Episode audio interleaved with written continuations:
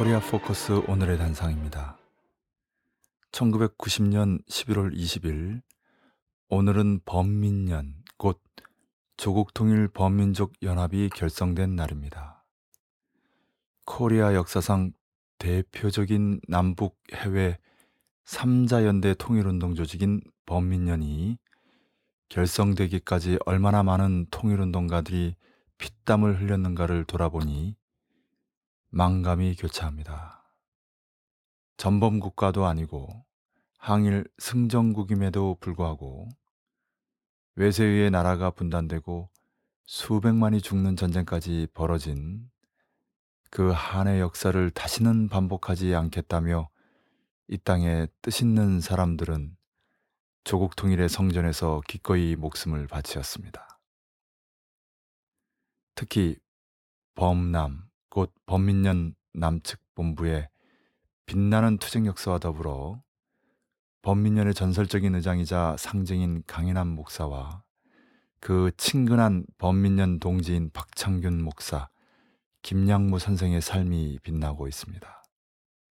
그 중에서도 강인함 초대 의장은 김일성 주석의 서거시 조문투쟁을 벌이다가 구속된 것을 비롯해 범민련 활동으로 형언할 수 없는 고초를 겪고도 끝내 순절로 조국 통일의 재단 위에 생명까지 바치었습니다. 그리하여 강인하 무장과 함께 통일운동을 벌인 1990년대 한총련 통일투사들은 지금도 조국 통일의 길에서 조금도 구람 없이 반통일 세력과 맞서 강관 투쟁을 계속하고 있습니다.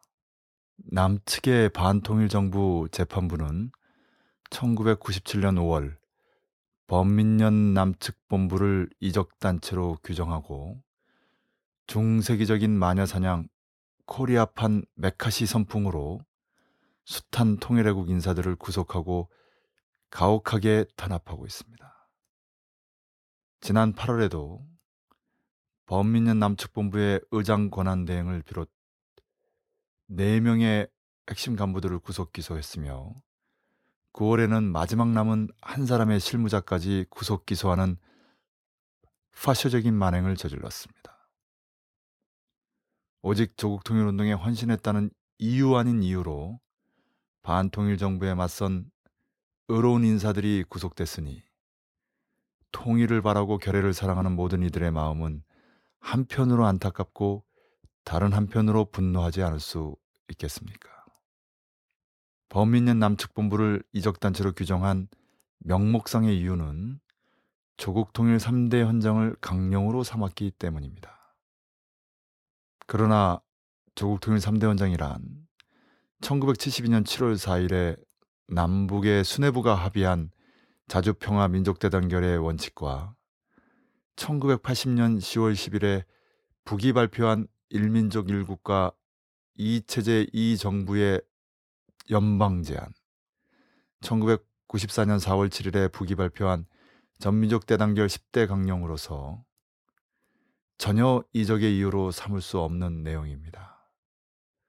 모두 다 남측의 반통일 세력이 동족인 북을 적 또는 주적으로 삼고 있기 때문에 벌어지는 일이고 통일의 뜻이 없기 때문에 일어나는 짓입니다. 세월이 흘러 범민년 시대가 6.15 시대로 바뀌고 조국 통일 3대 헌장 강령의 범민년 대신 6.15 공동선언 강령의 6.15 공동위원회를 중심으로 남북 해외 3자 연대 통일운동이 벌어지게 됐습니다. 헌데 2000년 6월 15일에 남북의 두 순회가 직접 만나 합의한 6.15 공동선언 강령마저 이명박 정권에 이어 박근혜 정권이 이적의 근거로 삼으려 하고 있어 남북 해외 온 결의를 격분시키고 있습니다.